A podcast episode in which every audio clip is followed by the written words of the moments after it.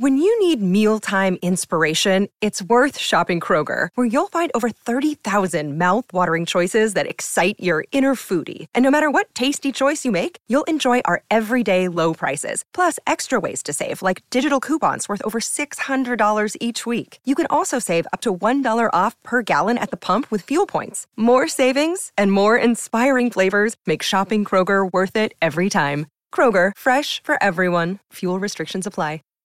Save big on brunch for mom, all in the Kroger app. Get 16 ounce packs of flavorful Angus 90% lean ground sirloin for $4.99 each with a digital coupon. Then buy two get two free on 12 packs of delicious Coca Cola, Pepsi, or 7UP, all with your card. Shop these deals at your local Kroger today or tap the screen now to download the Kroger app to save big today. Kroger, fresh for everyone. Prices and product availability subject to change. Restrictions apply. See site for details. Hey everyone, Matt Lieb here, co host of Pod Yourself a Gun. Uh, just before we get this episode started, I just wanted to uh, briefly ask you if you wouldn't mind going to the podcast app and leaving us uh, five stars and writing a review. Every time you do that, every time we get a review or some stars, uh, more people will have a chance to see the podcast in the podcast store. So help us game the algorithm by leaving a review uh, and giving us five stars. Uh, if you love this podcast, you know, it's free. You know, we do it out of the goodness of our hearts. We do it because we love you. We do it because we love The Sopranos. So please help us out a little bit and give us uh, some stars and a review and tell your friends about it too. That would be sick too. Whatever you really want to do, just do it. Um, but yeah, just uh, wanted to say that before we get this episode started. And now it is time for your new episode of Pod Yourself a Gun. This week, our guest is Nando Vila. Here we go. Here comes the Prozac. Hi, I'm Matt Lieb, And I'm Vince Mancini. and this is Pod, Pod Yourself, Yourself a a Gun, Gun. a Sopranos podcast where me and Vince Mancini go through every single episode of The Sopranos and talk about it. The most original idea in podcasting ever. how you how you doing, Vince? Oh, I'm doing great. Holding on to my sanity. I'm drinking wine. It helps.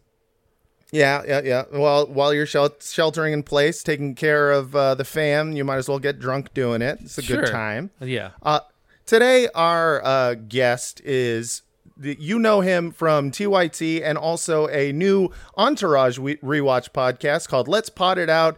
Ladies and gentlemen, welcome Nando Villa. How you doing, Nando? I'm doing great. I'm just, uh, you know, I'm happy to be on this very original podcast. Mm-hmm. Um, you know, because I have my own very original podcast. That Yeah, is- yeah. That's that's the thing. Matt, like he when- just told you to how to pronounce his name like five minutes ago, and you still fucked it up. wait. I did. I said Villa. It's Vila. He just said Vila, like Bob oh, Vila. Villa, Villa, Villa. I'm Villa's sorry. close enough. God Villa's damn it. Close. Listen, V- I yeah. never claimed to be good at podcasting. I only true. ever claimed to be original at it mm-hmm. and come up with original ideas, like watching The Sopranos and talking about every episode. No one's ever that done no it. one- No one's ever heard of this show. No, no one has ever heard of The very- Sopranos. The cast members are not even doing podcasts about no, this. why would they? Not a single one. God damn it. People keep tweeting at me like, oh my God, have you guys heard about this? It's Michael Imperioli and Dave, and what's his name? Steve, Steve- Sharipa. Yeah. Did, did I get his name right? Sharipa? Schirripa. Close enough. Yeah. Sure, but ah, fucking who cares? Point is, is they're doing it, and I keep having to be like, I know, but uh, I've listened to a little bit of it, and I'm just like, not one word about titties, and that's what we talk. This show is mostly a show about like titties, Yeah. uh, and I feel like we're the only Sopranos podcast that talks about it. Yeah. I mean, I've begged Matt a hundred times not to say the word titties in the first five minutes, but uh, he always finds a way to, to, to, to squeeze it in there. We gotta have our edge, dude. That's Why true. the hell would you start a Sopranos podcast, uh, uh, which is HBO, Prestige TV, which like the whole reason you watch Prestige TV is titties. Why would you? Why would you start that kind of podcast and be like, oh, I'm gonna make it PG? Nah, That's true. Yeah, Well, you're right. Also, also like Sopranos is like famously right, like the anti-hero, right? Like America's first, like you know, we fell in love with the anti-hero. Yeah. you got to be the anti-hero of the podcast. You got to say edgy shit. You got to do bad shit. You got to kill people. You got to say titties. And exactly. then that, that that way the audience will love you. Exactly. The the audience that listens to Sopranos doesn't want to listen to a podcast with a bunch of really like detached people trying to keep it PG, talking about their family. Nah, they want to hear about murder and titties. And That's and right. that's what we offer them. Yeah. And they also want to hear our lovely theme song.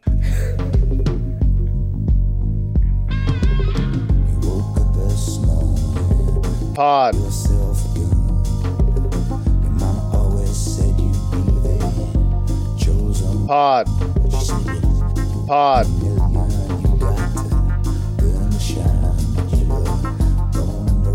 gun.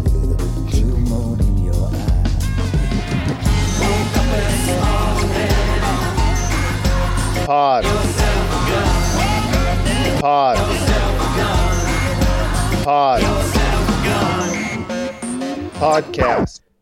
Oh, that is just. You know, I've always wondered whether that was done live or whether that was a pre-tape.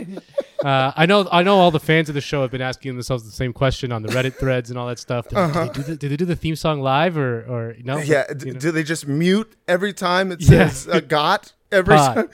Yeah. No. Uh, that. I mean, I think it speaks to the quality of the remix that people are like, "Oh, he must be doing that live," because there's no way he would have made it so crappy and reused it over and over again. But that's the thing. This podcast is about, you know, fucking life giving you lemon and making fucking lemonades, dude. That's what it's. I've just decided that's what it's about. That's right. That's Matt, what episode are we talking today?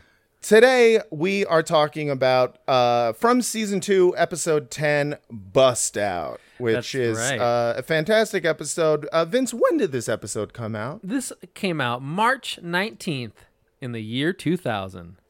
Mm, way back in the year two thousand, which I've never done before, and I wish I had a recording of it so that we could use a clip. But instead, nah, fuck that. I just sang it. Um, what was happening uh, around that time? Before we get into the episode, we like to talk about what was happening in America and Yeah. in the world around need- the time of the premiere of the episode. cultural context to understand Cultural context. It didn't happen in a vacuum. It happened at a specific time in history, uh, Mm-hmm. and that's uh, that's the context for it. Yeah, So, so let's take uh, a little trip back into the Wayback Machine. yeah. So March 19th, 2000. Uh, headlines. I cut down the headlines because Matt gave me crap about including too many last time. There also wasn't that many great headlines uh, on this day, but uh, one of them uh, was that acting President Vladimir Putin expected to win next Sunday's presidential election. So he is Uh-oh. one week away from his first actual election.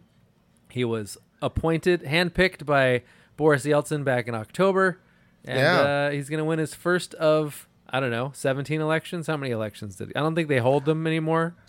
I Well, mean, he, how? he he had it like that. So he won two terms, and then he he couldn't run again for a third. So he put his like number two guy. Yeah, Medvedev. I he won two elections. Yeah. and then he came back. Yeah. Oh man, I love that. You know, it's like uh, it's kind of like Obama. You know, tapping Joe Biden. Biden. you know, it was just like, uh, well, here's the deal, Medvedev. Um, you're going to be the president, but I am going to be the prime minister. We should be And so lucky if we had a Medvedev.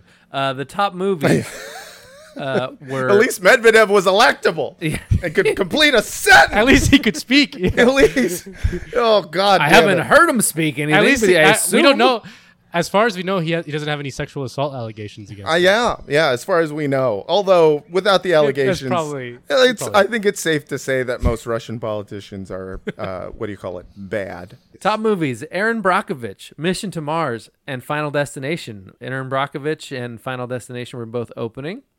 Was Mission to Mars that Jerry O'Connell movie? That's a great question. Uh, God, who was in that? I feel like we discussed that. I on think the it was last one Jerry O'Connell. Forgot already. Was Ice Cube in that? Am I thinking they snakes of- out there this big. Yeah, yeah. God damn, there's a lot Yeah, of it wa- Martians. It was Jerry O'Connell. Mi- Uh, Gary Sinise.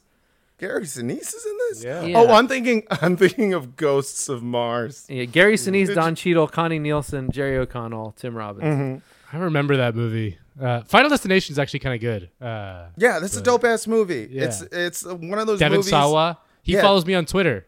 He does. Very excited about that. Yeah. That is pretty fucking cool. He was like one of those guys. He was like at the tail end of like the Tiger Beat generation. Yeah, of YM, girls. Yeah, yeah. yeah. Like It was like know, him, Andrew Keegan, Yeah, J- yeah. JTT. He, JTT. he and Jonathan Brandis are like almost the same guy in my mind. So every time like Well, Devon, R.I.P.. Yeah, every time Devon Sawa's alive, I'm like, oh, oh, oh yeah, they're different. Dang it, they're like the, uh, they were like the uh, the the fucking Tom Hardy and uh, and the and the other guy. the other guy who looks kind of like Tom Hardy of their generation. Yeah, or like or like Matt Damon and, and the fat version of Matt Damon, or like who's in uh, Fargo.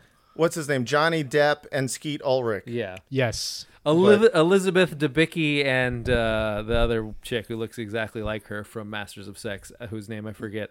Anyway, Deep Impact, very Armageddon. exciting. Gotcha. Yeah, very exciting. uh, new, the top song, same as last week. Say my name, Destiny's Child. How do you like me now? Toby Keith. Other side. Red Hot Chili Peppers. Uh, Oh man. not a great year for music, I would say. It's mean, the worst. That era was the worst. Yeah. The Californication album was, I remember, kind of good. I remember enjoying no, it. No. No, I think it gets a lot of shit. People give like that, like late Red Hot Chili Peppers, a lot of shit for not being early Red Hot Chili Peppers. but have you heard early Red Hot Chili Peppers? It's they, unlistenable. They fucking suck. It Yeah. is like some of the worst I music. mean, you're wrong. They had two good albums. They had Mother's Milk and uh, Blood Sugar Sex Magik, and Yeah, the rest th- is pretty much trash. But the early, Yeah. like the '80s stuff, like the Hillel Slovak stuff, no good. yeah, yeah. It's just, just, uh, I, I don't know. It just felt like trash. But, that- you know, that- I, I'm often wrong. And that era of music, just in general, was just dog shit. Yeah, Like no, the 99 2000 to 2005. This more or is- less. Oh my this god. This is yeah. the in in terms of rock. You're in the, you're mid nu metal, uh, where everybody was everybody was middle class and white and angry at their mom. Hell Uh, yeah. And in rap, it was like the it was still a bit of like a no limit hangover, and no limit was like by far the worst. The Master P Mm-hmm. era was the worst rap era by far, yeah, that's pretty bad. But uh, except for yeah, I- Mystikal. Mystikal was cool. Yeah, but I mean, listen, the fact that nu metal was still uh, a big deal around then, I mean, you have to give the era credit because no music has ever topped nu metal in terms of or- originality, in terms of mashing up genres, in terms of wearing Halloween costumes year round. in it's terms just of like- having an umlaut in the genre name. yeah, you gotta. Ha- I back mean, then, I think- everyone had an umlaut. I think Lemmy started that in the '80s, but That's true. Well, that, that, was, was, in in the band name. yeah, yeah, yeah. But is We're- it umlaut? Or is the do is the two periods over the o? Is it an umlaut or a diaeresis? I think that's an umlaut. I mean, I, I thought that's an umlaut. so. I'm not a German speaker. Bit, ba, ba, do, loud. All right. Well, we've gone off the rails, so let's uh Let's talk about Sopranos. Yeah, so yeah. episode s- uh, synopsis. Again, this one's called Bust Out. Uh, Mm-hmm. Episode synopsis straight from HBO to your ears.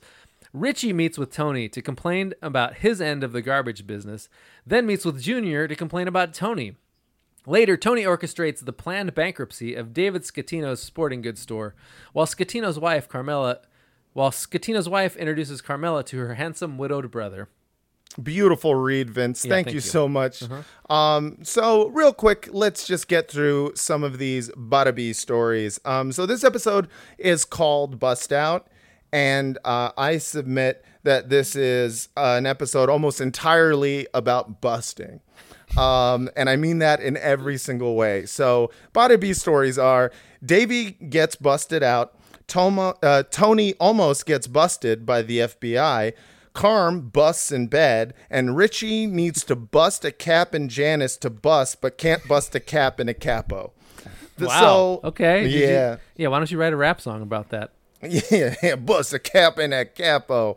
I'm busting a cap over here. So stupid. Um, so yeah, so those are uh, the basic storylines, and I think um, first and foremost, we start out with the return of David. Scan, uh, what is it? Scantino? Scatino. Tino. David Scatino.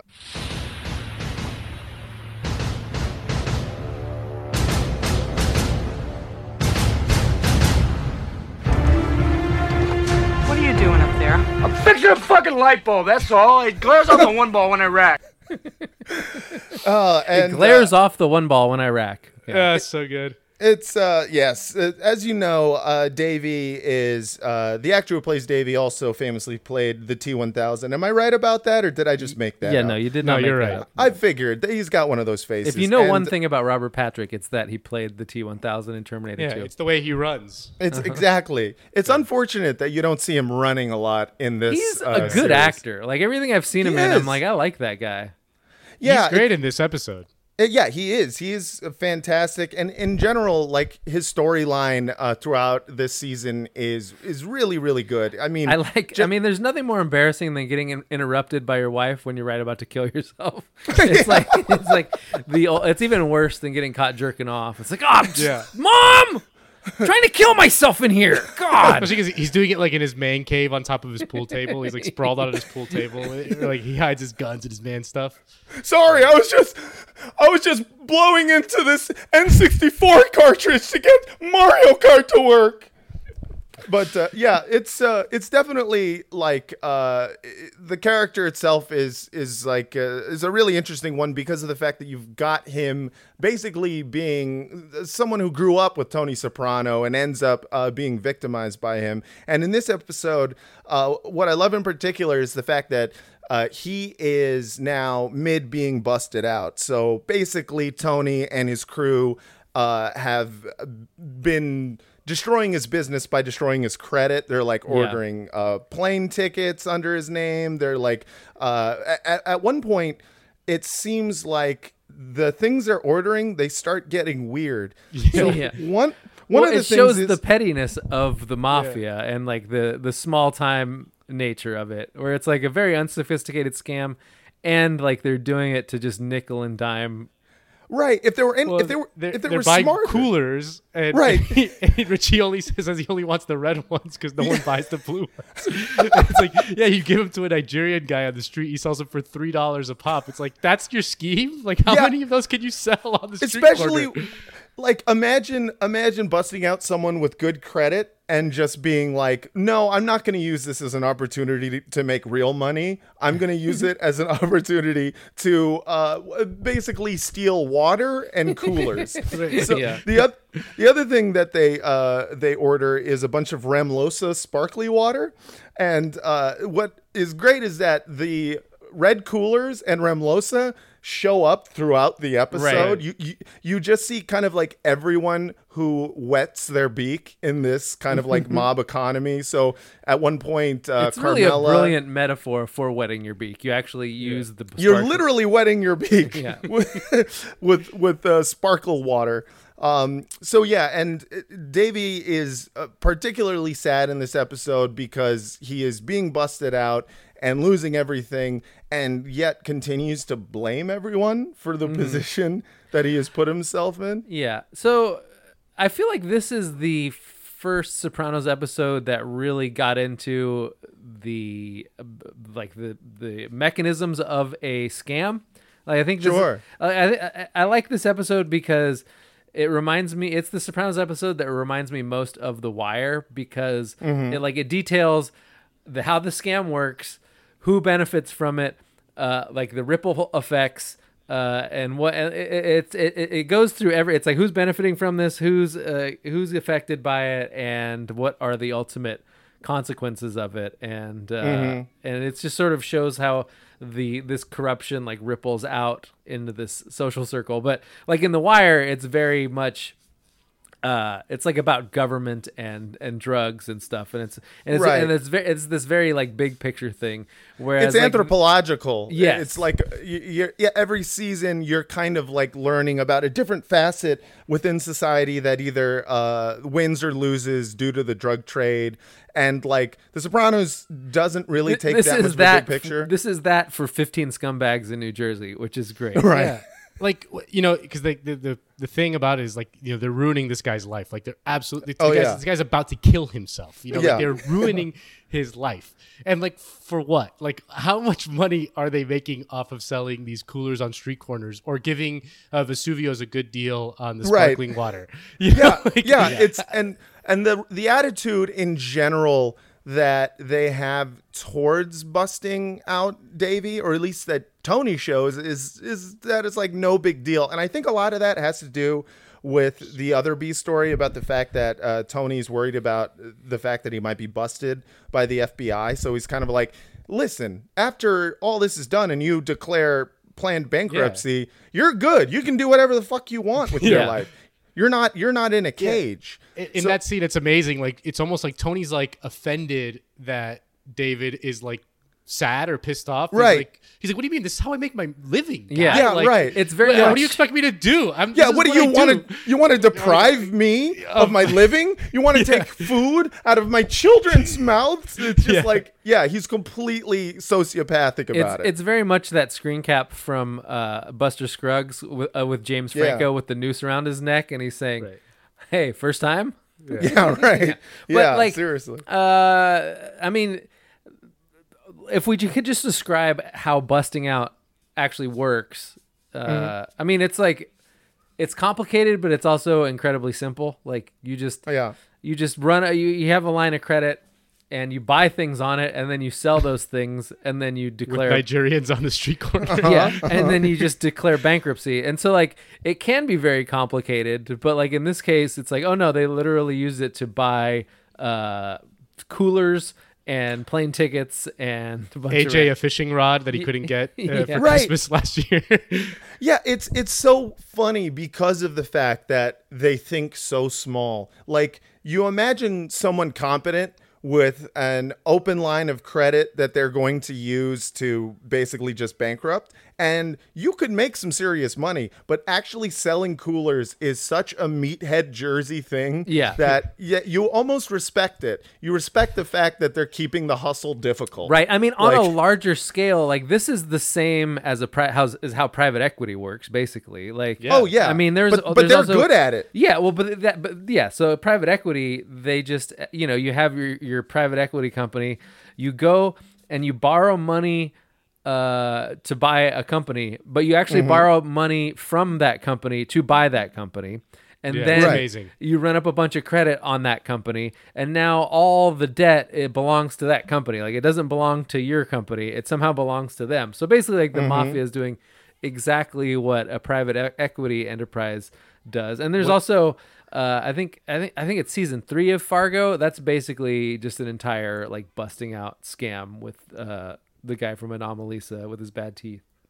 basically invented by mitt romney Oh yeah. Mitt Romney is the pioneer of the Yeah. private equity industry in the United States when he proposed that to Bain and then created Yeah. Bain Capital. That was like the first But he's private such a equity nice company. Mormon businessman. He's such a nice Mormon, but he's basically Tony you mean Soprano. Yeah, you yeah. mean future future president because he's a good Republican Mitt Romney actually invented a mafioso scam? That's that's insane. I, by the way, we all know that Mitt Romney when he runs for president is going to win now, right? We understand this that I mean, libs uh, are going to to, be honest- switch I, I think over. Vince McMahon's going to be the next president.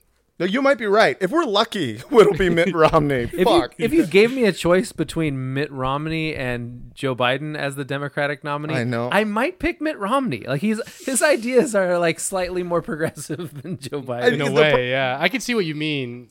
Yeah, I mean the problem is is that Mitt Romney uh, is cogent, and what wh- where we might have lucked out is that uh, Joe Biden, um, his brain don't work so good, and he and he'll read anything that a teleprompter says. He's basically he's Ron Burgundy, so we might be able to like just edit like add Medicare for all to his teleprompter, and then all of a sudden, you know, he. Uh, Well, the only reason why the. Trump uh, presidency has not been as damaging as the like the Bush presidency was was because he's a doddering fool and Yeah. like, doesn't Yeah, have the yeah. follow through to do anything and Yeah. can't really accomplish anything. Whereas like the the Bush administration, he himself was an idiot, but the administration was full of like ruthless Right. psychopaths. Uh, yeah, yeah.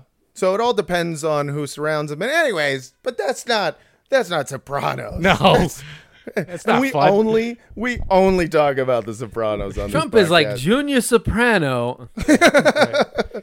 no, but he is AJ. Um, yeah, he really is. Trump is very much AJ Soprano. He's just like watching his dad, who's like an actual good businessman. Uh, you know, uh, he's like his dad is not afraid to get his hands dirty, and yet he himself, like Trump's afraid to kill a spider by the pool. Oh, for sure. yeah. yeah. he's definitely. I don't. I think if he swam in it, it would be with his shirt on. Oh yeah. And by the He'd be way- with a full suit on. Yeah, Yeah. And by the way, uh, one of the underrated things about The Sopranos is I feel like they when they cast AJ, they got like a perfect body match for Oh, Tony.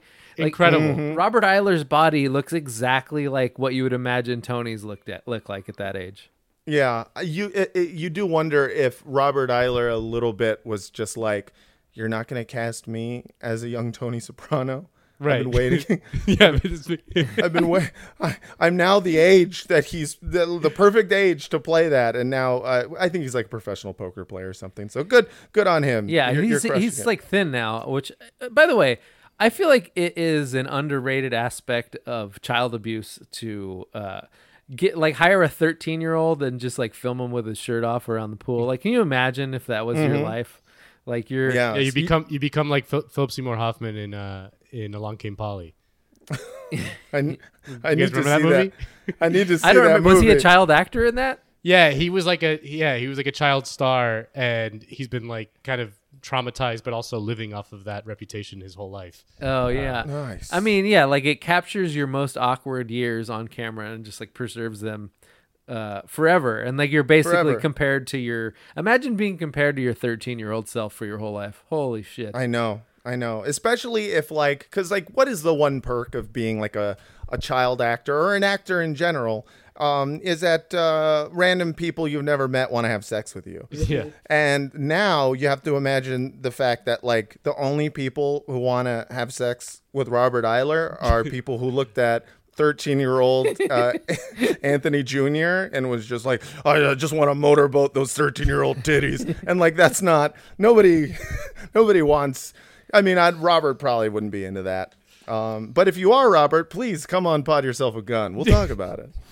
Um, So Tony, the interesting thing about this episode is that you know they're they're basically destroying David Scatino's life in order to get I don't know ten grand maybe, um, and and the whole time I love Tony's relationship to uh, David Scatino because the whole time he's like trying to be nice to him and he's actually I like know.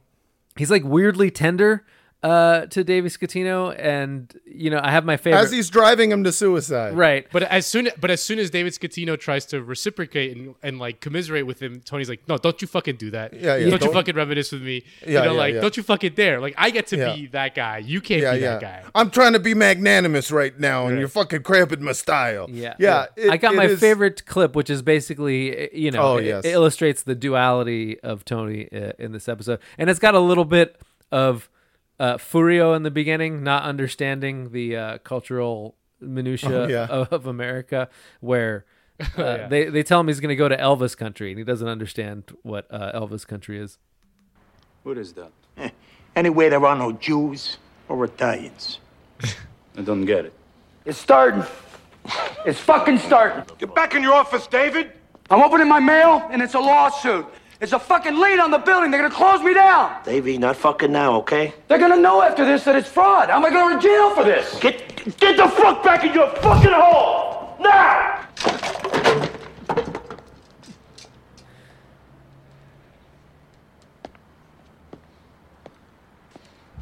Davey, you're doing a good job.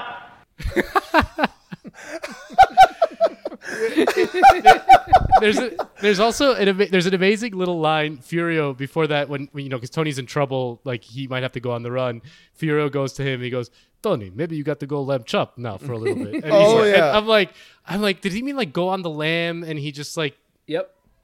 Yeah, he doesn't- misunderstood that expression. He doesn't understand. Yeah, he doesn't Yeah. understand the Maybe expression. go lamb chop. uh, Which, to be fair, I don't understand. The I don't understand it either. But Uh, But uh, yeah, that's one of uh, that's one of a few different malapropri- uh, malapropisms in this. Um, I think it's that one and uh, Elvis Country. Yeah. But uh, Wait, that's so, a malapropism. Um, no, I guess I guess not. Uh, that's a good just- appropriism. Yeah, Yeah, yeah, yeah. That is a correct that's apropism. a bonapropism. Buona propria. Um, yeah. So th- the fact that he wants to let him know he's doing a good job is, is just. He's just like, oh, maybe I've been too hard on this guy. You're doing a great job letting us fuck you over. But you know, David Scatino could get back on his feet. He's not, he's not going to get a be able to get a loan from a legitimate bank after this. but he might be able to get a mafia loan uh, for a new sporting goods store. I mean, I've always thought to myself, like, what if you just for funsies, like, borrowed from the mafia, and then like they're like, you better pay back in a week, and then you just sat on the money, didn't do anything with it, And just and then you paid them back? Would they be like, oh, Well, okay, no, like, that- can you the ass- interest, the vig? Well, so That's like where they get you. But I mean, th- how, does interest immediately accrue? Do you have? oh, okay, all right. Well, I guess like, that's too From the second you take it, it starts the clock. The clock starts ticking, and that's But like, let's say just for funsies, you also set aside some money, like you, you you for the vig. So you're basically paying to to take this hang, money. to hang out with Tony Soprano. I'm just saying, like, what if you're the one guy who's like establishing a good line of credit with the loan sharks? Like that guy's cool. You'll probably get something out of that relationship. My I'm mafia credit score is 795. I'm just saying, I've always thought about it as something like, because then you get to hang out with loan sharks, and they're probably like, they're probably like chilling. well, that's what know, all dude. of the Deuce was about. You know, you had one James Franco who had really good Mhm. mafia credit, and then another Right. James Franco had really poor mafia credit. That's a very good point. That's Yeah. a very good point. But In 20 I years, mean, we're going to do a Deuce podcast because that show is amazing. I love it is that a- show. Yeah, it is a really, really No one good watched show. it. I, it's, Yeah. yeah. no one watched The Wire when The Wire happened either. Yeah, but then the wire picked up, and I, I don't see the same thing happening with the, the Deuce. I just- think it'll eventually happen, but it is also a ridiculously short series. What was it, like three seasons, Three seasons, or something? yeah. Yeah. So, so it's not gonna. I don't think it's gonna. First of all, I, I mean, compared to The Wire, I don't think. I don't think it compares. I think it's good. Nothing Uh, compares well, to The Wire. Yeah, so I I mean, in terms of the rewatch capacity, I mean, we'll see. But I did love it. I thought it was really good. Um, but uh, what about Show Me a Hero? This is another good David Simon show. Yeah, that I was think, more I think. The Deuce is better. Yeah. The No, Deuce is right. You know why? Was, was amazing. So much more titties. So many That's more true. titties. There no was a- titties on Show Me a Hero. And how many how many James true. Francos were there in Show Me a Hero? Not Zero. Not a one. Zero. Yeah, but there was one Oscar Isaac, That's and true. he- t- yeah, I but take he, him. but he wasn't like hot Oscar Isaac. They made him know. uglier. If they, Like, if that, they like had do you see those two- Dune picks? Those Dune Oscar Isaac picks are nice. I know, I know. He's nice with it, like that Yeah. fucking beard, dude. If I'm they just had saying. uh, Oscar Isaac playing quadruplets, there you go. That's a show. I'll green that I- one. I'll, gr- I'll every green light that Let's, one right now. let's now. pitch it right now. Let's get Yeah, let's call go. HBO. Let's go. Hey, we HBO, got- yeah, what- we got four Oscar Isaacs. Buy a show. All right, so let's talk about the other plot line in this, which is that Tony might be, uh, you know, well, he's more He might be going away for a while. He thinks he's going to be going away for a while for Matt Bevilacqua's murder, but it, it seemed like the guy had never had a positive identification anyway, right? I mean, he had a positive identification. I, I I thought it opens with a positive identification of Tony Soprano, but not of uh, Pussy, Pussy. Bonpensiero. Yeah. Um, so Big Pussy is uh, ostensibly in the clear for this, um, which, by the way, makes Tony very suspicious. And I think it is, you know, th- there's a moment where Tony says, you know, I've been, I, I got identified, um, and they came to me. Why didn't they come to you? And Pussy is like, oh, they will. Yeah. And Tony Give just him shoots time. him this yeah, it, it- when Tony shoots him that look, it's kind of like uh, it, it. It was subtle, but it does say to me that like, uh oh, he's putting he's putting the pieces together. Now, do you think that, like, we've been complaining about the Big Pussy being a snitch storyline being uh, basically like the worst storyline of the, or the least interesting, Dragged out. the, the, the mo- most the least compelling storyline of the last like three or four episodes. Sure. And in this in this episode, like they they started to sort of make me care again. I think. Yeah, because I thought with this one, um, the reason that I cared more about this is number one, he is actually um, not following through as much. Like the fact that he didn't wear a wire um, and actually, you know, came to the like help murder Matthew Bevilacqua. You know, uh, that kind of like get gave some more depth to it. He wasn't like struggling, like what am I gonna do, and like freaking out, throwing a mirror and shit. Yeah. like. Um, and then also, um, Yeah, he never did. He ever punch a mirror over this? no, but he threw a mirror at uh, his wife, who, Oh. when he was in the bathroom shaving his chest, trying to put on a wire like a few episodes ago. Oh, that's you know, true. He, I guess he was like freaking out. I mean, I just feel like anytime someone's having a personal crisis in a show or movie and they Oh. don't punch a mirror, that's like a brave narrative choice. I just watched something. God, I forget. I forget what it was. Oh God, There's damn that it. scene but- in Dewey Cox where they just keep doing that over No. and over. again. it's amazing. just a line of sinks that he An destroys. incredible underrated, incredibly underrated movie. Oh, by the most Perfect underrated. movie. It's like the last good comedy. It really is, and Kind it, of, it- yeah. it- it's the last good of that genre. That, I, that I would like, say Pop Star was pretty great too. but that's yeah. true. That's I keep hearing that, but I haven't watched it yet. Oh, it's it's fucking good. But uh, yeah, um, the there was a, another movie or television show I ro- watched recently where something happened, uh, you know, to the protagonist or whatnot, and then he's in the bathroom, and uh, I'm like. Please don't break a mirror. Please don't Yeah. break a mirror. Please don't break a mirror. And like he didn't for a while, and then he ends it with breaking the mirror, and I was like, over. I'm Yeah. over this. Did you ever see Foxcatcher? I think Foxcatcher is like ninety percent uh, Channing Hmm. Tatum punching mirrors or punching walls or hitting his head against walls. It's a lot. Yeah, of but that's that's it's his- the end of Twin Peaks too. Like that's how he figures out that he's still, you know, that- you got that to figure you got to Bad break a mirror.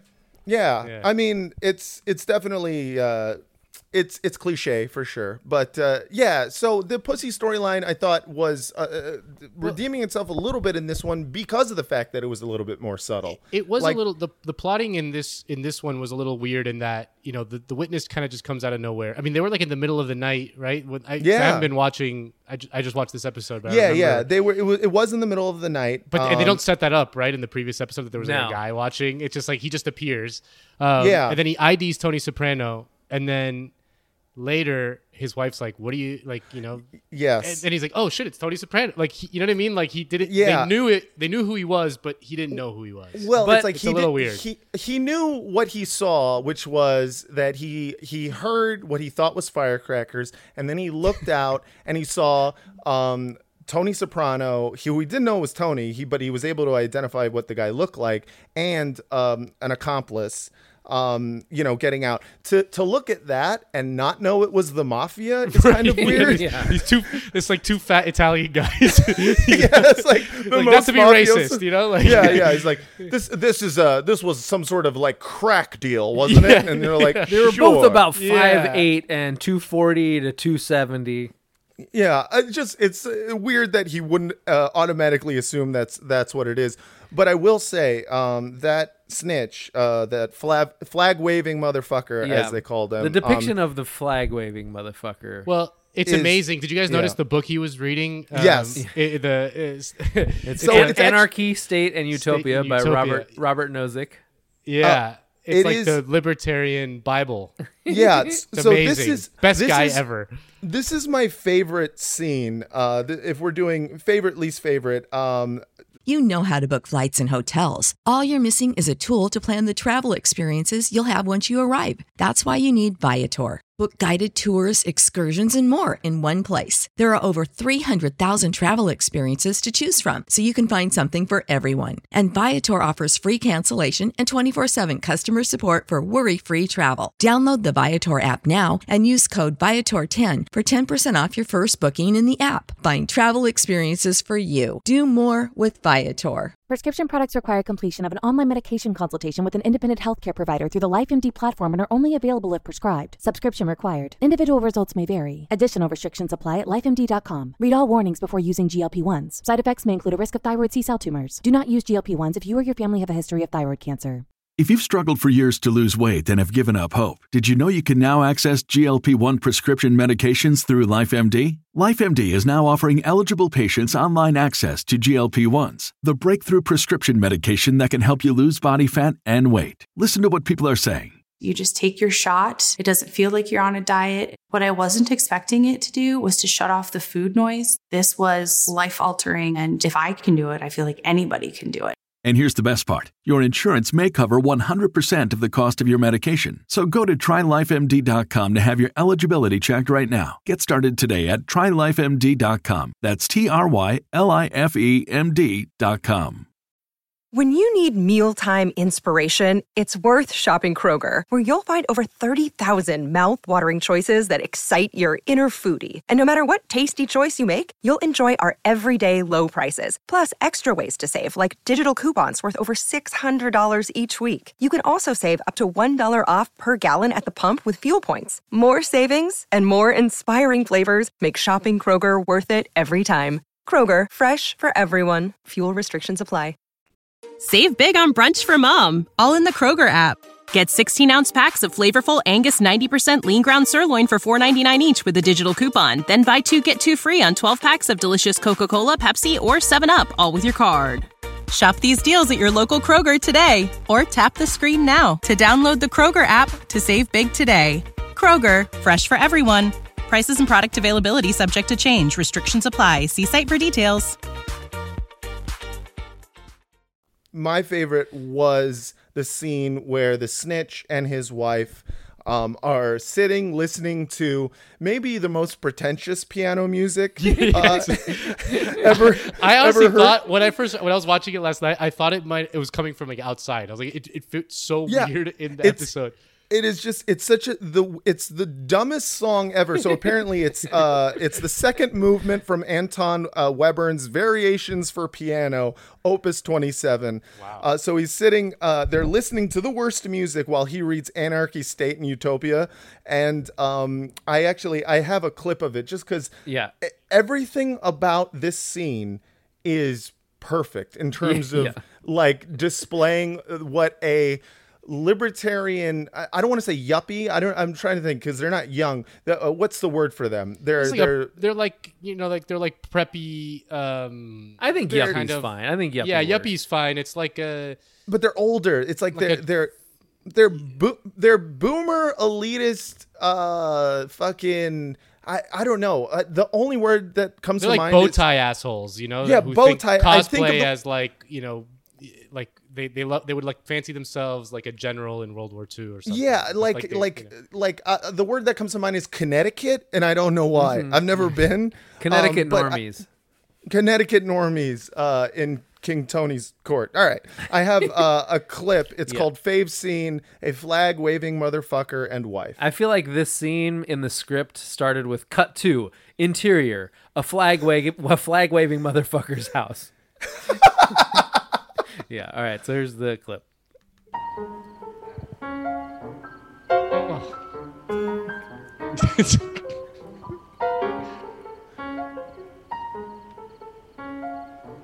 Like that's music that someone would listen to on purpose. Like you're a psychopath. yeah, it's literally like just have a child and just Yeah. say, "Hey, could you uh, could you just like smash some keys for a while?" It sounds like a, a cat just felt like was running across the piano. yeah. Like someone wrote that on staff paper. Yeah. What's the first movement like? That's the second one. What is the first? Yeah. It can't be worse. That's the bowel movement, if you ask me. Hey. Hey. Spinal tap, but spinal tap, but classical. Yeah, very the good. classical version of shit sandwich. Anyway, Oh my God, please, God, no. What the hell is it? The victim has now further been identified as Matthew Bevilacqua, a soprano family associate. Fuck. Give me that. Officials close to the investigation are keeping tight-lipped as it may involve a high-ranking mafia member. Oh my God. Where's that detective's number? On the fridge? Those lying cocksuckers. Where on the fridge? On the fridge, on the fridge! Where on the fucking fridge? I knew it! I knew it! But you had to be the big man! She even has that accent, like the pretentious. Like, you had to be the big man. Like, Yeah, you know, it's like like, she- a Katharine Hepburn type. yeah, of thing, you know, she's, she saw a Katharine Hepburn movie and was just like, oh, yeah, this is what I'm going to model my fucking vocal cords after. you, you had to be the big man. Like that, it was just, you gotta, you got, even the fucking like random one scene actors in The Sopranos deserve an Emmy. Oh yeah. that is a real masterclass for any writer in just you know making your minor throwaway characters like thoroughly detestable in a very Yes. familiar well, way. because and that's like key, right? Because like he's actually like doing the right thing. You know, Yeah. like Right. he's doing his civic duty by trying to ID a murderer. You know, Yeah. like going to the cops and shit. But like they make him so hateable that you root against him and you want Tony to get away with it. You know, like you got to make him somehow worse. than Yeah, yeah, Tony it's- Soprano, who's ruining this man's life. He was about Yeah, to get his, shot. his college fund. he, he was about to get capped by the invisible hand of the market, and uh, Yeah, it's just it's just one of those scenes that like can exist a- at any point in The Sopranos, and it's just like uh, it's standalone brilliance. Yeah. Everything about it, just like so rich in detail about why you hate this person. Yeah. who is love- ostensibly the only good character Right. on the show, as I, as far as we the, know. like the writers' room. It's like, how do we make a guy who's worse than a, a- like a mafia kingpin who just murders people left and right? It's like yeah, make him a libertarian. Yeah, make him a libertarian. I mean, I do like that. Like the underpinning of most people in the mafia is just thorough disdain for the working with the working man. Same with Goodfellas. Yep. It's just like it's all grounded by uh, thinking everyone else is a complete sucker and a rube. Yeah, yeah, yeah. Yeah, it's uh anyway, I mean it was just I, I was thinking about my least favorite scene and I realized that at this point for this episode I would have to just kind of choose uh, th- like every scene in this if I were to choose it I think it would make someone mad cuz there's something redeeming about pretty much everything. Um This didn't have very. This didn't have any bad scenes. I would say there was didn't. there was one bad moment. What was what was your your least favorite Moment? My least favorite moment is when Richie Aprile brings up the fucking jacket again because it's just like a Mm. callback to that terrible episode and that terrible stupid Seinfeldian Yeah. plot line about the fucking jacket. Like they have so much more better, bigger drama, and he's still thinking about the fucking jacket. Get out of here. But that Yeah. scene is incredible. Oh, Like, yeah. that scene is so Oh. memorable overall. I mean, the- Absolutely. The, sex, the sex, like the Richie Aprile pointing the gun at Janice's head while, Yeah. while begging, and then getting interrupted by Olivia, just coming down Oh, the stairs on the mechanized yeah. thing. Are you It's like, smoking Yeah, marijuana? marijuana. yeah, it's, like, it's, it's so perfect. So w- one outstanding. I mean, I think I have a good answer for this, but uh, Mm-hmm. the, the one outstanding question from that scene is like, whose idea, whose kink was that, Right. To have him pointing the gun at her head while they screw. Was it Well, Richie's or she, was it she mentions she mentions it that it's like I'm doing it how you like, baby. You know, like yeah, yeah. yeah, It and seems like, like- and he But she also speci- says she's turned on by powerful men, and she d- has no regrets about it. Well, she's. it. I think she's. She Janice She's like playing like, between him and and Ralphie. Doesn't doesn't like is is she the one that that sticks Ralphie with the dildo? yes, Yeah, like she's. I, she seems to like be an expert at. You know, safely men. asking what the kink is, like the dirtiest kink that there's some guy has that she wants to please, and then doing it. You know, Right. She's she's definitely like she's at, the very least treated by men in a way where they feel safe enough with her. Right. Like maybe it's because her name used to be Parvati. Uh, but there, there's they feel her as being open-minded enough to uh, be trusted with information. Like Right. I like to uh, So you stick think a that- gun to women's heads. so you think I'm that was fucking. Richie's kink? 'Cause Yeah, I, I do. I 100%. interpreted that. I interpreted that 100 percent as Janice's kink.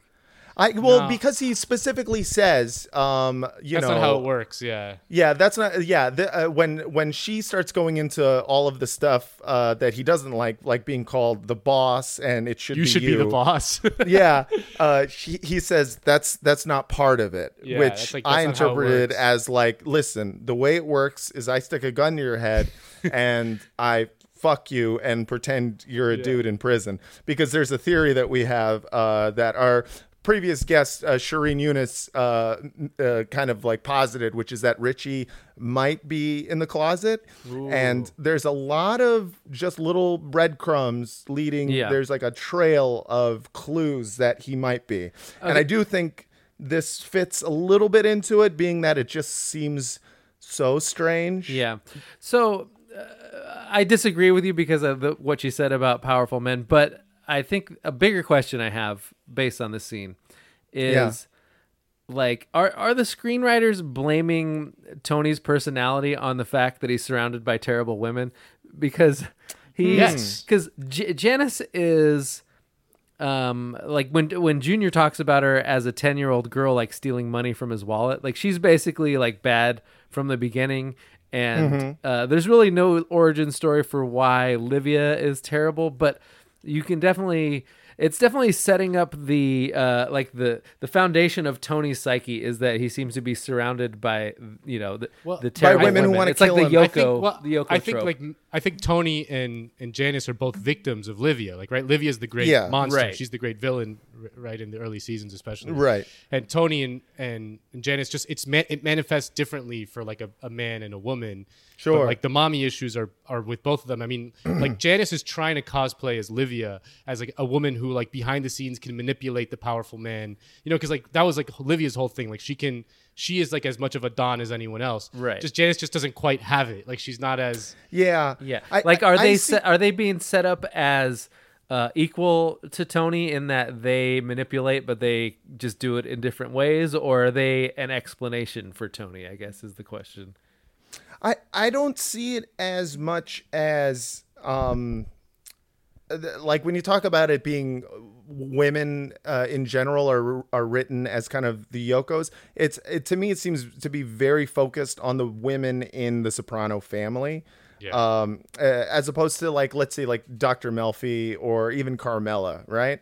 So uh, so yeah, I don't I don't really see it uh, as being like all of the women in the show are kind of like trying to kill Tony. It seems to be very much focused on like the the Sopranos are a family of people who try Of- to of fucked up people. of fucked up people. And I think uh, Nando that you're right. It is based on the fact that like you know they were raised by Livia Soprano, who is a monster. And the dad was like basically absent. I mean, even Yeah. Carmela Carmela makes like a line about it in this in this in this episode. She's like, "I read in whatever magazine that It was Time magazine. yeah, Time magazine, like yeah, Time magazine that absent fathers are very bad for the child's like blah blah blah blah blah. They Yeah. can't Yeah, yeah. express their frustrations and all that, you know. I Like, read she that absent references. fathers uh, turn their children into Tony Sopranos. It's very Yeah, strange. it's basically what she tells him. Yeah. and he and he doesn't he doesn't even like it doesn't even register with him. He's just like he's got to be he's got to become a street smart. Someone's got to tell him street smart. Like he's Like, not uh, even listening to her. My wife is yap yap yapping again. yeah. But uh, yeah, I mean, uh, headed back uh, real quick to um, Richie and Janice's uh, sexual kinks. I actually I have a clip from um, their uh, their sexual intercourse Fun. that um, uh, w- in which she is um, talking about him being the boss. And um, I got it. Vince, why don't you play that? Oh, Richie. Oh, Richie. Oh, baby, you're the boss. Oh, you're the boss. Oh, you're the boss. Oh, baby. Oh, you're the best. Oh, it's Jimmy you. Oh, it's Jimmy you. Oh. What? What? That's not part of it. This So is like the is- uh, you. That's the theme song from Who's the Boss. oh, and here's oh, the was thing. it? Was it really? I didn't. I missed that. Yeah, so even when I was creating that clip, which took so long, uh, uh, I was like, I don't recognize this theme song like at all, but someone will, Yeah. and will very much enjoy this joke. This is like that Simpsons episode where uh, Homer learns to video edit. Like that's you when with audio editing, where where Lisa's like, you know, there It's are other star wipes. there are other wi- there are other transitions besides star wipes. Yeah, I pretty much am. Uh, this is a star wipe podcast. This is the way I like to look at it. It's all star wipes because you know if you're gonna fucking go for it, you gotta go go for the gold. Yeah. and there's nothing nothing better than a star wipe. Um, yeah, uh, I thought that the the Janice storyline, when uh, when it comes to uh, her relationship with Richie, is really now getting into where everyone kind of knew it was going, which is like she is now pretty much directly, um, you know, trying to instruct Richie that he should. She's trying to Lady take- Macbeth him. Yeah, exactly. He's trying to Lady Macbeth him, like trying to Livia Soprano him, really. Yeah. Um, and like in this case, Richie is Junior, and uh, and trying to get him to kill Tony, which is, uh, yeah, you know, it's a sick fucking family. They really, they really are. Uh, you know, they they they do all need therapy. I get why it's a show about mobsters going to therapy. Um, but yeah, there is that interesting moment in which Junior, who has been through this before with Sopranos, um, trying to uh, to suggest subtly that they should maybe murder one of their kin. Mhm. Um, uh, so he's been In through my this own before. home. That's my nephew. God damn it. Yeah, and uh, and gives uh, issues a, a little bit of a warning to Richie Aprile, which I have for you. This fucking guy was supposed to be laid out on Midland Avenue a year ago. I know it, and you know it. Let me tell you who's not a good kid. That niece of mine. I left my brother's house one night, and my wallet was light. I'm talking about a 10 year old girl here, Richie.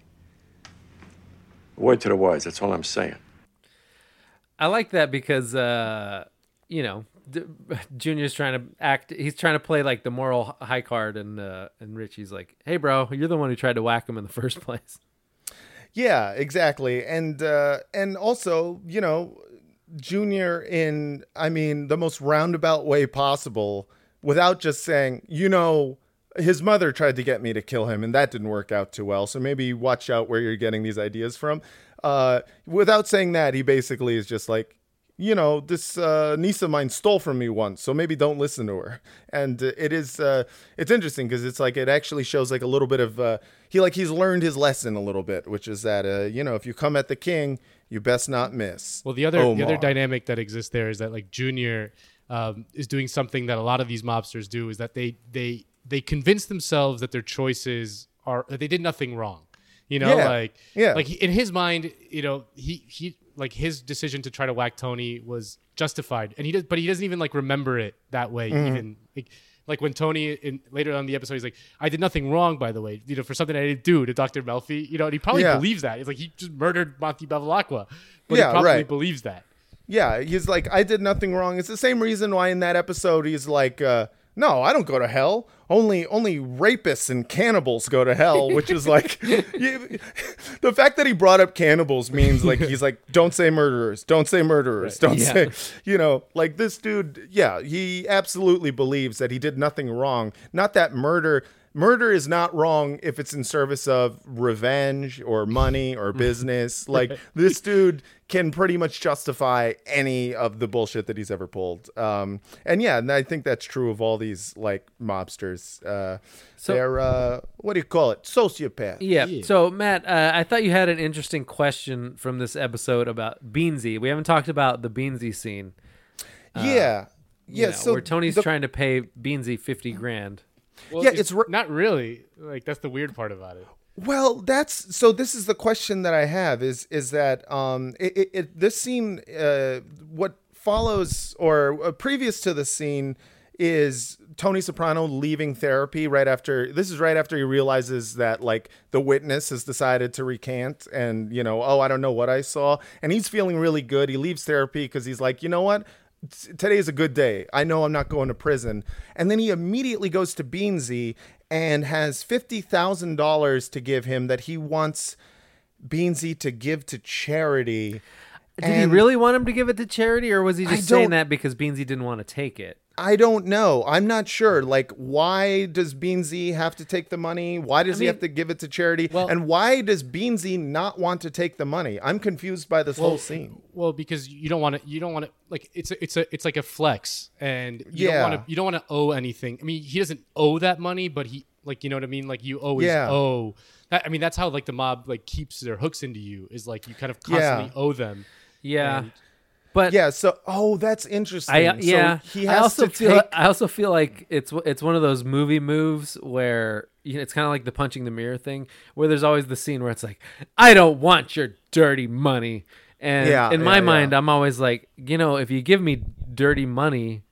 Uh, I'm gonna use it for good things, so it's gonna cease to be dirty money anymore. I will absolutely take anyone's dirty money, and uh, you know, I'll, I'll spend it in a good way, which is uh, to make my life better. You're But Matt, very it's like- easily c- corruptible, Vince. Matt, it's like an exaggerated version of what you were talking about earlier. That Tony wants to feel magnanimous, right? Like That- with yeah, I Esposito. it's like he basically has to threaten Beansy's life to, you Yeah. know, in order to take the money. He's like he, he doesn't say it, but he like looks at him like, dude, you fucking take. you got to take this Yeah. money. Yeah, I, that's Yeah. exactly what I was thinking. I was like, I was thinking it's possible that he's feeling really, really good right then, Yeah. and so he's like, you know what, I'm gonna do something magnanimous. And then as soon as he tries it, the person who he's trying to do the favor for doesn't want to take the money, and he's like. If you don't do this, this high that I'm running on of everything's going to be all right and I'm actually a really good person and that's why everything worked out for me is going to be gone. So you have to take this money or I'll fucking kill you. Which Yeah. is uh, and Tony's is- face when he's yeah. walking away after that scene, like he's he's he looks so self satisfied, like he's Yeah. smiling.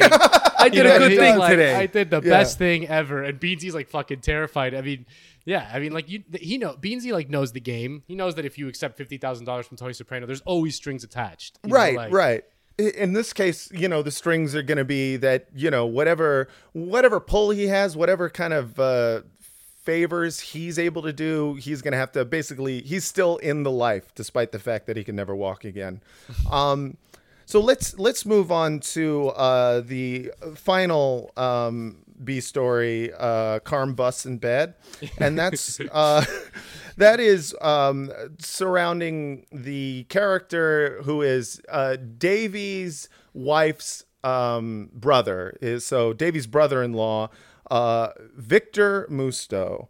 Uh, Victor Musto Mucho Busto. I wrote for some reason.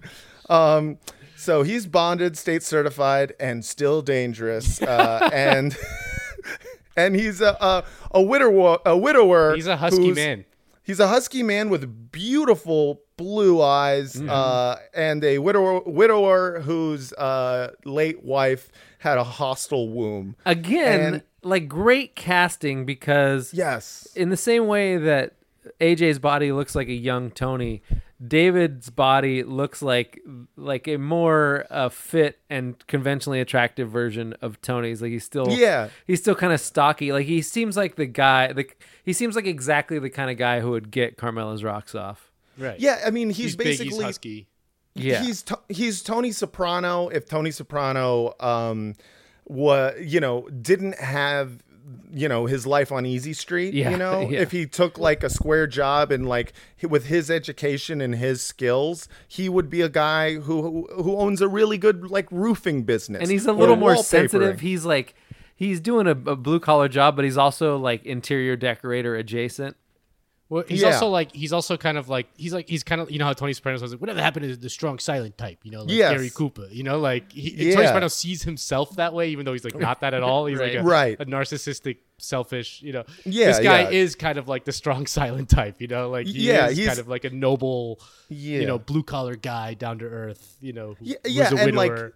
And, and right i mean he's clearly you know he's he's not trying to burden anyone with uh, any of his problems but at the same time he's also got that he's he's definitely manipulative in that he i mean in the way that flirting is manipulative Yeah, he wants to smash.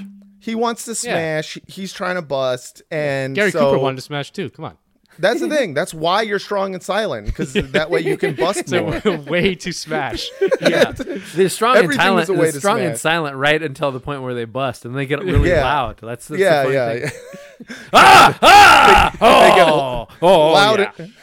they're strong and silent until they get loud and weak um that's Oh, after they bu- oh. oh oh oh okay so we gotta Ow! Ow! Owie! It hurts. Uh, stupid so um this is an interesting storyline uh, for Carm because of the fact that Carm is, uh, you know, he she's dealing with the fact that Tony is completely um, emotionally absent because he's dealing with some shit that she has no idea about. The fact that he might be going to prison for murdering Matthew Bevilacqua. And she and him get into, I think, the first physical fight that I've Yeah. seen them uh, get into on the show. I mean, maybe I, I, I, you know, I always say that, and then it turns out a few episodes ago the thing happened. But, but yeah, like, uh, you know, so she's frustrated with him, and she's horny, and she meets Vic, and he's sweet. He's like husky. He's strong. And he wants to uh, smash as much as she does. yeah, and they have this amazing scene. Uh, So well you know- directed that whole storyline. Oh it's wonderfully directed and and like just the the way that as soon as they enter that one room that she wants to show him which is number one her plan definitely to be alone with him because she Uh-huh. closes the door Oh, yeah. um and then also like they're so close together there's that like claustrophobic feeling where you're just like they have to kiss you know if you if you it's not it's it's like not their fault It's like basically the director's version of like pushing two women's heads together and trying to make them kiss. He basically was like, everyone get in this small room and they'll definitely kiss. And she is, god damn it, Edie Falco is like one of the best actors ever. Oh, yeah. Because her, like, just that moment right before the kiss where she just says, Jesus. And like, 'cause she Nails that. Knows she just nailed it. It's just like that feeling of like, oh, here we go. I'm about to cheat, and uh, it did feel like Just um, glistening. Yeah, I Well, mean, we also get the, you know, in the Carm storyline, the the Andrea Bocelli, uh, Yeah, Con te partirò song, which, which is like the that means Carmela Carmela's horny. She wants. To Yeah, yeah, yeah. That's what that song means in The Sopranos. Yeah, Sorry, and, it's- uh, and in my life too.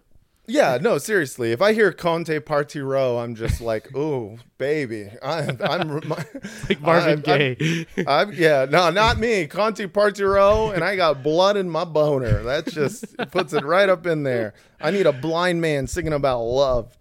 Um, but yeah, uh, it is like it's a really passionate scene, and it does a lot uh, without doing too much, you know, because it's just this like incredibly passionate kiss. And you're kind of rooting for her in this schoolgirl type way, where you're just like this relationship. You because you obviously you don't wish harm upon Vic, but you know what would happen if this were to continue, and it does seem like it's going to up until the point where Vic pulls uh, Davy aside, and Davy admits that he's been busted out by the mob and by Tony Soprano specifically, and that's when basically Vic is like, "Fuck that." You know, I for some reason he wasn't worried about Tony Soprano before, probably because he didn't really know who he was. Yeah. but which it's, it's when he saw like how ruthless he could be with with David that he was like, oh shit, this guy doesn't fuck around. He's not like Yeah, I, I guess so. I guess it, it was like he was like, oh, I mean, I knew he was in the mafia, but I didn't know that he was mean. Like it was like it was like this weird thing where he's just like, all right, maybe I shouldn't have an affair with his wife, but uh, but you do feel bad for Carm because she really like she even says, you know, I don't know if you know, I haven't felt this way in a long time, maybe ever, and you're just like, damn, like. sh- Well, someone's- it's like Tony Mm. Tony ruined it without even knowing it. You know, Yeah. without knowing he did. You know, like he didn't even know it was happening, and he and he stopped it without him. You know, what I mean? Yeah. just by existing. You just know? by existing just by you know the someone you know seeing the wreckage that he's caused in other people's lives and going i'm gonna steer clear i'm gonna i'm not gonna do that and therefore carm has to uh, continue having dreams where i imagine she's getting plowed by a guy who does wallpaper um Sure. and this he's this he's hitting the, he's hitting the back walls. yeah, he's, he's hitting them back. He's, he's wallpapering them back walls. Oh my god! It leads me to he's uh, applying adhesive to the back walls. all right. leads me to my final question um, about this episode. In the scene where Meadow and Tony, Tony is drunk and he's worried about possibly going to prison, and Meadow comes home. And Meadow wants to go up to her room because she's going to go to a chat room. yeah, it's amazing. I was like, couldn't stop What? laughing when I saw that. It's like, Dad, I got an appointment with my fucking I chat got- room. I, have got an appointment with a chat room, which, um, by the way, that leads me to my favorite segment on the show. Vince, I hope you're ready with the bumper. Oh. It's the 90s. It's the 90s. Parents are supposed to discuss sex with their children. It's the 90s. It's, it's the 90s. 90s. Now, that is just perfect. That's great. just for the bumper. Occasionally I make a good bumper, Nando. I know. Um, so, so yeah, um, she wants to go to a chat room, uh, and and I just am wondering, like, because I was I was online in my family by around 2001. So so I was I kind of missed the That's era late. of yeah, it's late. Yeah, I, I missed the era of late. Yeah, seriously. I, all right. you know what? We just didn't have a computer. Um, so my mom had a computer that had Windows 95, but I remember in like 2001, it was like right before 9 11. Um, we got Best like time a- to be online. yeah, we got a Dell. 9/11 uh, ruined the internet. It really yeah. did, yeah. I mean, as soon as I logged on the internet, I was like, oh, perfect. Because all I really wanted this for was porn and beheading videos. So I got those in spades. But I missed the era of like, um, like heavy chat room use. Like Oh, I yeah. used AIM, but I was never really like a chat room person. Oh, I was I was into the the chat rooms were like a revelation. If So you what- know, what was going you were on in- super lonely and lived in the country and you were about you didn't d- didn't have a driver's license yet, Yeah. you just like literally logged into chat rooms to chat with random people. It was so stupid and yet it was like I was like obsessed with it because you know. But like, did you make it? I under, I understood it for like if you're talking to strangers, you get in the chat room, you talk to strangers. Th- w- would you do a thing where you had an appointment with friends? Yeah, yeah. Sometimes there would be like group chats. Like, Okay. like AIM kind of group chats, but I don't know if that's what she's talking about in this. But like you, I do do remember like do, being in like you know a four person group chat on AIM or whatever. But the chat rooms, I don't know. Whenever I went on a chat room, it was always like with a friend of mine, and it was we were always like pretend we were always like trying to get naked pics. Yeah, Right, Because, like, People exactly. would send you, and, and they would tell you that it was them. You know, but Yeah. it would like some old Yeah. guy. No. You know, Yeah. like just like finding pictures online and then sending to you. Which leads me to my next question: Was do you think she's in that chat room like sending pussy pics? For sure.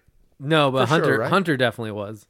Oh, well, Hunter for sure. She's a she's a little slut. Did you did you notice the the the posters in her room in this Dude, episode of the Jonny Jonny, Lang Lang, and It's Hole. So random. Yeah, those Jonny other- Lang was that was the song? People called thought Lie to Jonny Me? Lang was going to be a thing for like a month. I think. I was just thinking about Jonny Lang before watching this episode. I was just like, whatever happened to that guy? Like he was like there was a thing where because he was hot and he was like a blues musician. Yeah, he was like a really good guitar player. and and so and I just think about that and I'm just like nothing happened and yet they still took a chance with John Mayer and it worked out. Right. You know, it's just like eh. I mean Jonny Lang's probably fine. He's probably, you know, doing like state fairs and kind of like theater shows. I bet he could he could fuck up a theater, but you know, I I you know, yeah. Those blues one of the- guys, they still sell out. Everybody wants the blues every now and then. They don't care where they get it. Yeah, you just go to a small blues club. Um, but uh, the other uh, other '90s shit going on uh, was, of course, uh, Carm was reading Memoirs of a Geisha, Yes. which is uh, a fucking awful book. If you it's guys not. have ever, I like that book. It was okay, so I never, I haven't I, reread I never it. read, Read. Memoirs of a Geisha. I haven't read it, reread it like in the last ten years, but I remember really liking it. Okay, so I didn't read it. I saw the movie, and it's one of the worst movies I've ever seen. And as I was watching it, I was like, this feels like it was written by a white man. And it turns out that it was. And apparently, Memoirs of a Geisha uh, got into some. Uh, legal trouble uh, based on the fact that a lot of the story was taken directly from someone else who was an actual. so it definitely he definitely would have been canceled like in oh 20, yeah in 2020. Oh, he's canceled as fuck. Like it he's was, it was actually a stolen memoir of a geisha. Right. it was a sto- yeah, and so the real geisha. It is uh, actual cultural appropriation. It's like literal. Yeah, yeah, it's like literally appropriating a Yeah. culture. It's Right. not even yeah, exactly. So uh, the literal, the real geisha, who the fake memoir was based on, uh, wrote a real memoir, and apparently it's very good. The real Um, geisha. They should they Yeah. should make that movie. You know, like the real memoirs of a geisha. Yeah, yeah, and it's just a The porn. gritty, the gritty remake. Oh yeah, it's just a porn. Hell yeah, dude! I would watch that shit. Um, also, uh, another uh, very '90s reference at the very beginning. He's hanging out in a mall, and also just kind of a just there's like a lot of references to malls. At one point, AJ talks about going to the mall, and he's like, "What do you do at the mall?" Yeah. And he's like, "I don't know. We just Mrs. hang out Fields? and eat food." Yeah. He was like, "Yeah." It goes to Mrs. Fields and shit like that. He's like, "So you you, men and women hanging out together, just going to the mall? Yeah. cool." And In he's my day, like, we hung out with my cousin Richie in his car, Yeah. and we shouted at women from the car like real Yeah. men. You shout at women and then you put firecrackers in a frog's asshole. The, yeah. the other like super 90s thing was just the, Mm. the fact that David Scatino has like an independent sports store. Yeah. You know, Yeah, like, you know what I that's mean? hella Like, true. you know, like they don't exist Yeah. anymore. Now it's like Yeah, yeah, no. giant chains. Yeah, it wasn't a sports chalet. The fact that it wasn't means it was very 90s. Um, and also, when he's at the mall, he tells uh, Richie Aprile, um, Oh, I went yeah. over. T- I went over to Brookstone and got myself a scale. So good. Which uh, I want to to do a remix I want to do a remix of the theme song. Uh, Went over to Went Brook- over to Brookstone, got myself a scale. Um, Yeah. Anywho, um, Before we wrap this up, I, I feel we're going long, but uh, we do have a voicemail before we get out of here. oh yeah, well, well, we also have just two real quick more segments. Ah, we don't have to go through every segment like we have just to do. 'em. listen, Just blow listen. through 'em. Ju- let's just blow through them. It's them not real a quick. checklist. We The, the real gangster. It is a checklist. I worked very hard on this. okay. I Give me do your checklist. nothing. Give me your the give me checklist- your DeReal gangsta. The real gangster is gambling addiction, uh, mothers, monogamy, uh, Janice, and the actual mafia. um, and uh, in terms of Gaba Vafangul, because we have a new Stevie B, dude. Ah, all right. Uh, so uh, we the words that I heard were um, agita, which was apparently just Agita. an Ita- I don't think that's Italian. I think that's It just is. a word. Is no, it? it's Italian. I looked it up. It was Italian for heartburn. Oh, I thought. I and then yeah. at one point, uh, Tony calls AJ. Uh, he says, "Hey, gagoots," and I Yeah. said, "What is that word?" I wonder if Stevie B. And guess what? Stevie B. He's got the Italian American translation for us. Hey, how you all doing? I'm Stevie B, and the Italian American slang word of the day is gogoots. Gogoots. White bread Philly's been having a lot of problems with his car. Tells me he's going to take it over to the neighborhood shop Louis. I say to him, not for nothing, but Louis as a mechanic, he's a bit of a gogoots. Medigan. My employee Philip has been experiencing a lot of trouble with his automobile. He says to me he's going to take it down to the local mechanic shop, Lewis, for repair. I say to him, although Lewis is a nice man, as a mechanic, he's totally useless. Gogoots! I love Stevie B so fucking much. One of our best Like the f- Americans. Oh, he's one of our best. At some point, uh, I hope to have him on the podcast. I hope you're still alive, dude. COVID's pretty bad. So be careful, Stevie B. Uh, so yeah, I learned a new word. Gugoots. Useless. Gugoots. All right. So now uh, we have a voicemail. Do we, Vin? We sure do. I have not vetted it because we don't do that. We just play them as Ooh, they come. exciting. yeah. Yeah. Just like chat see what roulette. happens. Hell yeah. Hey, Matt and Vince. This is David from Queens. First time caller, long time listener. I think that might be the wrong way around. Uh, Pod Yourself a Gun. Love the podcast. Love the theme song. Uh, just finished listening to From Here to Eternity with Emily Fleming. Great episode. Couple notes. Uh, with the psychic, you guys are wrong. It's definitely just real. It's canon in the Sopranos universe that Catholicism is real. Whatever the reality might be in real life. Also, I really loved when when Emily was too mad about Edie Falco's bangs to even respond to the "It's the '90s" sting. Uh, all right, that's it. Have a good one, guys. It's fair. Hell she's got, yeah. She's got bad bangs. I mean, uh, She does. She wrong. has. She has very bad bangs. Yeah, and uh, Emily was right to point it out. Those are uh, kind of an anomaly in terms of bangs uh, hairstyles. Like no one really ever recreated Edie Falco's bad bangs. So uh, yeah, thanks for the voicemail, and we encourage all of our listeners to leave us voicemails that we will. You know, completely not vet and just play and see what happens. In Yeah. this case, we were lucky. Nobody said any racial slurs. So we consider that a good day. All right. Well, I think it's time to uh, wrap this bad boy up. Uh, Nando, thank you so much for coming on this podcast. Thanks for having me. Uh, is there uh, what, anything you like to plug? Where where can people find you on the internet? You can find me mostly on Twitter at Nando Arvila, Instagram Nando Arvila, I guess, if you're into that. Um, and uh, do uh, listen to the Entourage podcast. Let's pot it out, an Entourage Let's- podcast. Let's pot it out. Yeah, and uh, yeah, let us know when you uh, start having guests because we would love. I would to be- absolutely love to have you guys. I would love to rewatch that show. I really enjoyed it when I first watched it. It's an interesting rewatch, to say the least.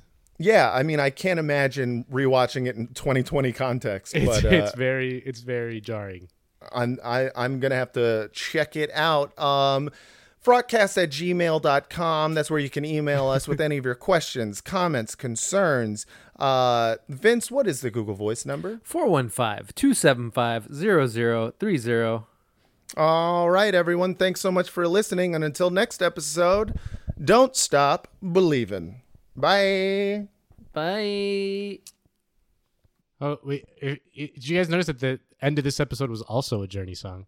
Uh, the wheel in the sky keeps on turning. Support for this podcast and the following message come from Corient. Corient provides wealth management services centered around you. They focus on exceeding your expectations and simplifying your life. Corient has been helping high achievers just like you enjoy their lives more fully, preserve their wealth, and provide for the people, causes, and communities they care about. As one of the largest integrated fee only registered investment advisors in the U.S., Corient has deeply experienced teams in 23 strategic locations. Corient has extensive knowledge spanning the full spectrum of planning, investing, lending, and money management disciplines. Leverage Corient's exclusive network of experts to craft custom solutions designed to help you reach your financial goals, no matter how complex they may be. Real wealth requires real solutions. For more information, connect with a wealth advisor today at corient.com. That's C O R I E N T.com. Corient.com. When you need mealtime inspiration, it's worth shopping Kroger, where you'll find over 30,000 mouthwatering choices that excite your inner foodie. And no matter what tasty choice you make, you'll enjoy our everyday low prices, plus extra ways to save, like digital coupons worth over $600 each week. You can also save up to $1 off per gallon at the pump with fuel points. More savings and more inspiring flavors make shopping Kroger worth it every time. Kroger, fresh for everyone. Fuel restrictions apply.